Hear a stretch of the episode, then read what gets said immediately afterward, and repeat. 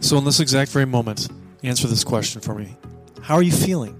How is your energy, your motivation, your confidence? Do you feel a sense of accomplishment? Are you exactly where you expect you should be? If not, there's a pretty good chance that you have slipped into the gray. I want to share a quote from Ellen Glasgow with you. What happens is not as important as how you react to what happens. As a creative type, a physician, and endurance athlete, unfortunately, I've lived in the gray zone much more than I care to admit. Stagnation in achieving higher results, basking in the glow and ease of comfort, putting in time and effort, but really just remaining stuck in place. It's a sad reality.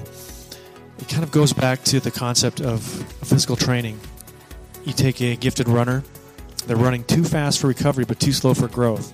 They look successful, they do well competitively, they're poised, they have grace, they have skill, have a successful career, balance with family.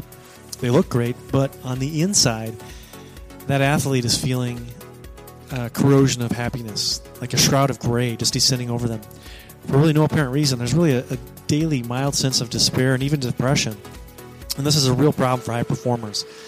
They're creating so much, they're doing so much that when they look around, they are receiving praise and accolades and they become complacent. It causes them to slide into a state of underperformance without even really having a sliver of realization that they're doing so. I suggest having a group or a person, somebody to hold you accountable, that really helps resist the temptation to operate in one's comfort zone because uh, trust me, that temptation is nearly irresistible. I've found that by joining groups where I'm the smallest, least capable, least skilled person in that group, even though it's uncomfortable, has really made all the difference in terms of achieving growth and lighting a fire into my ass to create, move, contribute, and to shift into a flow state.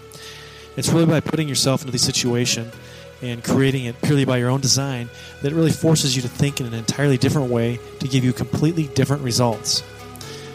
Unfortunately, another emotion really chips away at our success, and that is fear. By wielding its cunning skill, fear, it really creates powerful limiting beliefs that really forces and keeps us small. I have the privilege of working with a lot of veterans, and on occasion, I still see a World War II veteran from time to time. And there's a moment from last summer that really just really sticks out in terms of wisdom and insight, and it was just an amazing experience to talk with this gentleman. And by far, it's the best interpretation that I've heard on fear. And it goes like this Having the mistaken belief that you will get out unscathed creates hesitation and fear. Those two elements will do nothing but get you and your buddies killed.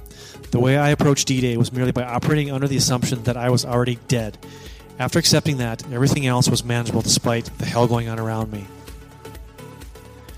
The temptation to, to you know defer life, to wait for a better moment, to wait for something else to happen, X, Y, and Z, it really misses the point. Death is not a binary equation. Our bodies are dying every second of the day. Tissues die, cells die, and the common belief that death is the finality of breath also misses the mark. Living in the gray sacrifices the challenge and beauty of a full life. We are meant to enter the grave dented, scarred, scratched, marred by a wealth of experiences, challenges, and adventures. Not looking pristine, unscathed, good as new. That's not what life's all about. Whenever you enter a new situation and feel slightly uncomfortable, you can be rest assured that you're probably in the exact place you need to be. Flow is a concept between challenge and skill, and it's that sweet spot. And I really encourage you to check out Csikszentmihalyi's work if you're not familiar with flow, but it's very powerful stuff. What I want you to do now is just to take a moment, step back, and to assess your life. Craft your plan and begin the adventure of stretching into discomfort to achieve growth and to move out of the gray.